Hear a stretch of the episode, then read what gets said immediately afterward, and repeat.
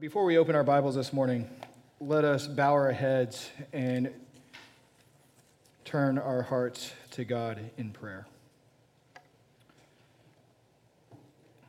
Heavenly Father, we gather here this morning to celebrate the gospel, to praise you for your unfailing goodness, your forgiveness and mercy upon each of us.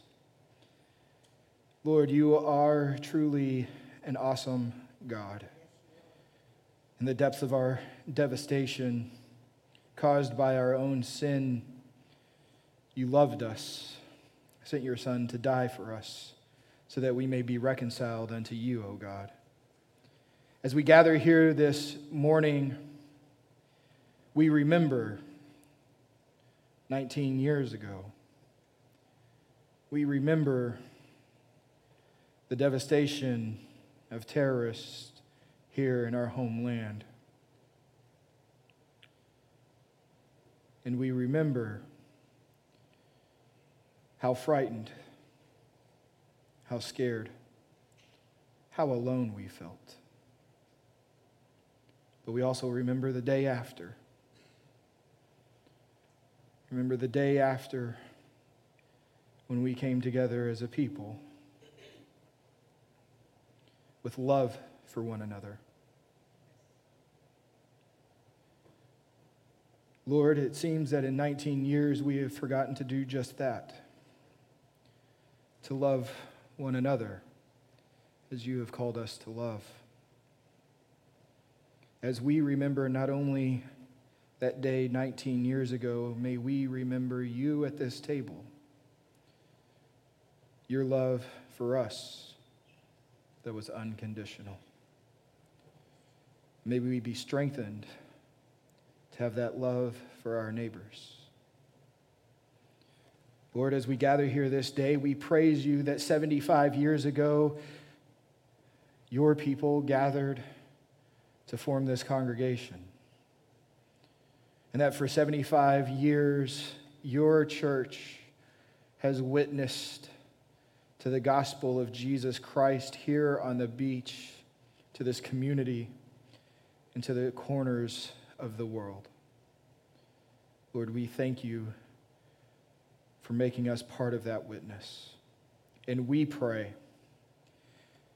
and ask for your help that we can continue to be a bold witness for Jesus here on the beach, in our community, and to the ends of the earth. May we not rest on the laurels in the past of the saints, but that we too may walk in faith alongside their example, unafraid, unafraid to tell people of Jesus, unafraid to love people enough to tell them of Jesus. Lord, as we gather this morning, we pray for those who are hurting, who are sick, who are lonely, those who are ravished by anxiety and depression. O oh, great God of comfort, may you be just that for them. May you bring that peace into their lives. And for those who are in the moment experiencing devastation and just feel numb at times, may they not be so numb as to not know you are there. Oh God, we thank you for your presence in our life, for your unfailing goodness, and that you have never left us nor forsaken us. And because of Christ, we stand and walk today. For it's in his name we pray. Amen. Our scripture this morning comes from Romans chapter 8. Um, our, the verses we will focus on are verse 12 and 13, uh, but we will actually begin reading in verse 6.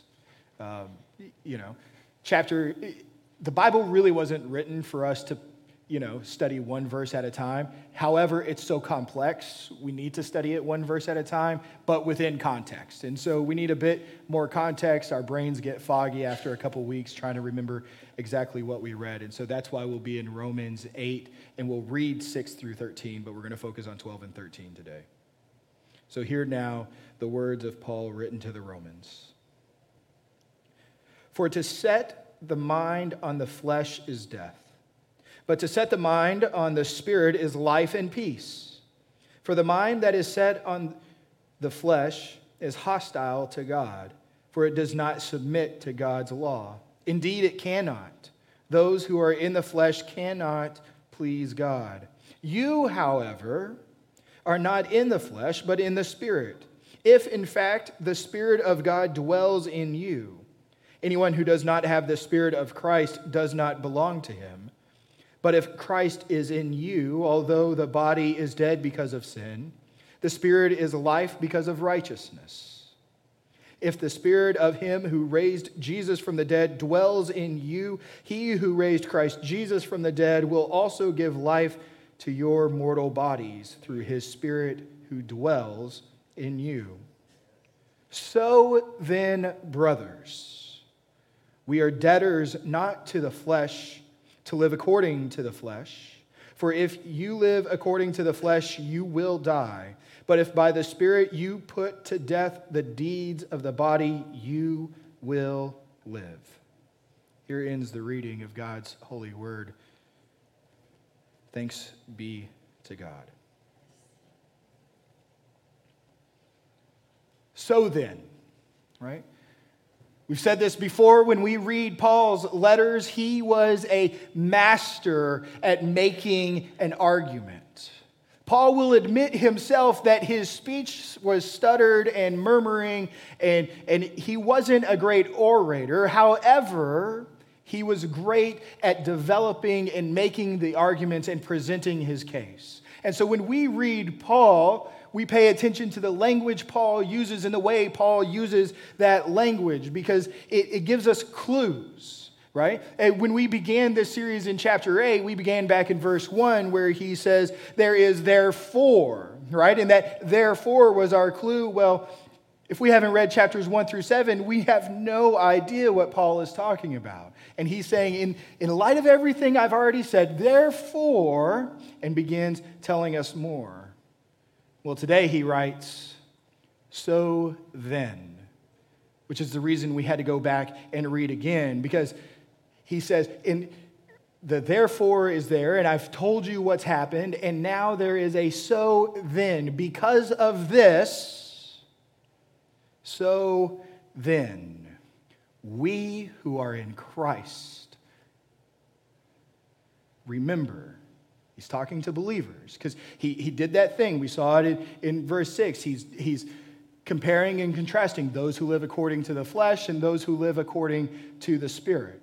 But then it was, he, he got to verse 9 and he said, You, however, and now he's talking to believers, those who are in Christ. So then, you who are in Christ, we are not debtors. We are debtors. It doesn't say we are not debtors. We are debtors, but not to the flesh, not to live according to the flesh. See, before Christ, we were enslaved to our flesh. Now, when Paul uses the word flesh, his, the, the way he uses this word, this term, Paul writes of it as our human nature that is enslaved to sin and rebellion against God. Anything that is a sin against God, anything that is a rebellion against God, is of our flesh, of our fleshly desires, of our human nature. He says, But so then, those who are in Christ Jesus are no longer indebted to the flesh. He makes that distinction for us. You don't owe the flesh anything. You don't own, owe your fleshly desires anything. You who are in Christ are no longer ruled by your fleshly desires, by your flesh. You are no longer ruled by that law of sin and death, as Paul explains it to us. Right? We go back and we look at verse 2 in this very chapter. Paul writes, The law of the Spirit of life has set you free in Christ Jesus from the law of sin and death because of what Christ accomplished and your faith in Christ, you are no longer indebted to the law of sin and death. Amen? Amen? Right? Paul says this when you have been born again. Now, now when we're born again, and, and we're baptized, essentially what we are doing is we are going and hanging up a banner to let the world know that we are under new ownership right? Restaurants do this, businesses do this all the time, right? It, especially the ones that have had, you know, kind of a sordid track record for a while. And they want and they want everyone to know we are now under new management or we are now under new ownership right? They, they want that distinction because the old is past and the new is coming. The facade on the outside is the same, and, and maybe some of the contents are the same, but there's a new ownership, there's a new beliefs, there's a new values, there's a new setting going before them, working hard to change to something new. And this is the sign you hang up at your baptism under new ownership. The scriptures talk about it as both ownership, as us belonging to God, but they also talk about it in terms of citizenship, right? We are not citizens of this world anymore. Once we are baptized in water and come into Christ, we are not citizens of this world, but we are citizens of heaven, citizens of a new kingdom. We are under rule of a new king, no longer our flesh. As Paul writes, we're no longer debtors to the flesh, to live according to the flesh. It has no claims and no rights upon your life. And we struggle with this. We struggle right? Because it's this inside out change. The spirits come in. We talked about this last week. It's that dwelling, it's that permanent residence. The spirits come in. We've got new ownership, and it begins in, inside out change. And then our flesh and the spirit, we're battling each other because they are at odds. They are not of the same purpose and mind. And so we battle, and there's a war waging on inside of us. But we have the power of the Holy Spirit. And the Holy Spirit has the power to defeat, to kill sin and death in our lives. But we are a forgetful people. Bible even calls us stiff-necked. And I'll raise my hand on that one. I might be the most stubborn of them all. Thanks for the affirmation. But your flesh lies to you. Right? It's, it's not, uh, when, when we think of, of, our, of our flesh, it, sometimes it demands our obedience. We think sometimes flesh and Satan are the same thing, but it's not true. Satan comes and convinces us to follow our fleshly desires. Satan's not responsible for our sin. He didn't commit our sin and our rebellion. The Bible holds us, and we know we are responsible for our sin and rebellion, for our fleshly desires and giving into them. And, and sometimes our flesh lies to us without Satan's help at all because there's that war waging on. It shames us, it guilts us. We trip and we fall and we begin thinking, this is just who I am. I just can't help myself. That's your flesh lying to you. That's your flesh in the midst of the battle. These lies, they sound familiar. We hear, we hear Satan helping egg us on. You need this. You can't live without this. And if it's anything other than Jesus, yes, you can live without it. But you can't live without Jesus. Or we hear, oh, you know what used to make me feel better, and dive into it. You've earned it. Lies your flesh tells us. You've earned it. You can indulge in a little bit of sin. That'll be okay. Right? Ah, a little bit of sin. I'm already saved in Christ. What's a little more sin, right? That's not how this works. That's the flesh lying to you. And you have the power of the Holy Spirit to kill it,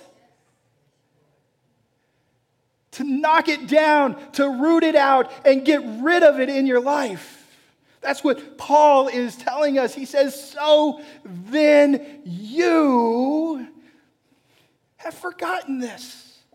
This is just power inside of you. You don't owe your flesh anything, it has no claims on your life. It's all lies. You owe nothing to it. Then Paul writes, For if you live according to the flesh, you will die. But if by the Spirit put to death the deeds of the body, you will live. This, is, this is powerful encouragement from Paul, right? So he spent the, that time in verses 9 through 11 telling us that the Spirit dwells within those who are in Christ Jesus, that the Spirit has taken a permanent residence in our lives to help us, to give us the power, the courage, and everything we need to wage this battle against our flesh. And so, because you are in Christ, this is what Paul's writing, because you are in Christ, because you have been born again, because you have been given the Holy Spirit that has sealed your heart for God and His ownership forevermore, you can say to your flesh, You have no claim on my soul. You have no authority over me. You have no real power over me. Christ does. Because it's written in verse 1 there is therefore now no condemnation for those who are in Christ Jesus. See, as Paul writes, he's reminding us that, that a conversion is, is, is the first step. It's this conversion, this born again, is justification. And then we live our lives, and upon our death, because we've been sealed with the Holy Spirit and our names are written in the book of life, then we attain glorification, which is perfection with our Lord and Savior for all eternity. But there's the time in between. We call this sanctification. It's this, it's this process of being made holy, of grace in process. And this is where the change occurs that you went from a non fruit bearing tree to you begin bearing some fruit. And our walk with Christ looks like we keep bearing more fruit. Dead branches get cut off. In John 15, Jesus does this thing where he talks about the vine and abiding in him. And he says that when we abide in Christ, he will come and prune us not only will he take away dead branches that don't produce fruit, but then even the branches that have produced some fruit, he'll begin cutting them back so we can produce more fruit. It's this grace in process. Perfection is not achieved on that day. But because he loves us, there's this grace that is continual through our lives.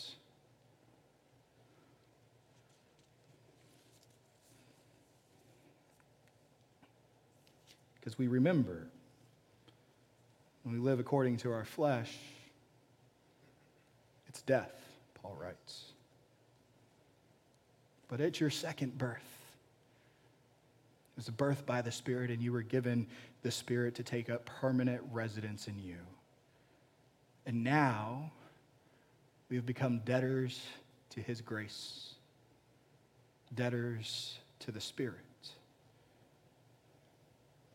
and living according to the Spirit, we are to be putting to death the deeds of the body. Paul writes. Now, the deeds of the body are, are the works of the flesh that Paul writes later in his uh, letter to the Galatians in chapter 5. You can find those. We went over those a couple weeks ago as well. But the way Paul writes is interesting. In, in the Greek, they have verbs that are present continuous, which means they're in the present form, but it's a continuous thing that you're supposed to do forever. And so when he writes put to death, that verb in Greek is a present continuous. It is not a one time, you killed all your sins, you're good to go. This is a daily battle of putting to death your sins. It's part of sanctification, of this being made holy. Because remember, you don't owe your flesh anything. You don't owe your flesh to give in. It has no rights upon you. We've been given the Holy Spirit, and the Holy Spirit has the power to kill the sin in our lives. But I want you to know this sin dies slowly. If, you, if you've been walking this Christian life for any amount of time, you understand sin dies slowly. And it requires that present, continuous action of putting it to death and rooting it out. Just because we put the banner up of under new ownership does not mean we are perfect as our owner in heaven is perfect, but that we are working each and every day to become more like Christ to love more like Christ, to forgive more like Christ, to be generous more like Christ, to be more peaceful, joyful, self controlled. That's why glorification doesn't occur at conversion. Because sin dies slowly. But part of the process is to kill it daily and so the truth is, as Paul writes this, he's reminding them, so then, you who are in Christ Jesus, living according to the Spirit, I understand you're in this battle against your own flesh, and I understand sin dies slowly. So also be gracious with yourself as you grow closer to God. Because when the Spirit dwells in you, it's taken up permanent residence. Not only does it give you the power to kill sin, here's how it, it works with you, right? The Spirit constantly is drawing you back to Jesus. Constantly. It's, it's turning your head, it's pointing out and convicting you of sin in the various ways that it does. And then always pointing you to Jesus, who is the way, the truth, and the life, who is our Savior, our Master our healer, our king, and our Lord. It's because what Christ accomplished on the cross when he died. That when Christ went to the cross, he knew no sin, but he took on our sin and was a substitute for us, dying. And then when he shed his blood as an atonement for our sins, so that we would be reconciled with God, our Father and Creator where our sins, past, present, and future, would no longer count against us, and we would be reconciled into this new relationship filled with love and mercy and grace and peace and comfort. And three days later, he was resurrected. That when we put our faith in Christ and his sufficient work, we're saved from sin and death. We're given the Holy Spirit. This is what Paul's been telling us. You've received no condemnation. You've received the Holy Spirit permanently living in you, and you have the power to kill sin in your life. And so the Spirit leads those who are in Christ back to Jesus. Because here's the truth. Here's why the Spirit leads us back to Jesus. Because in the shadow of the cross, sin withers and dies. That is why Jesus is our only hope in life and death. So turn your eyes upon him, and may you find your rest in his work. Amen.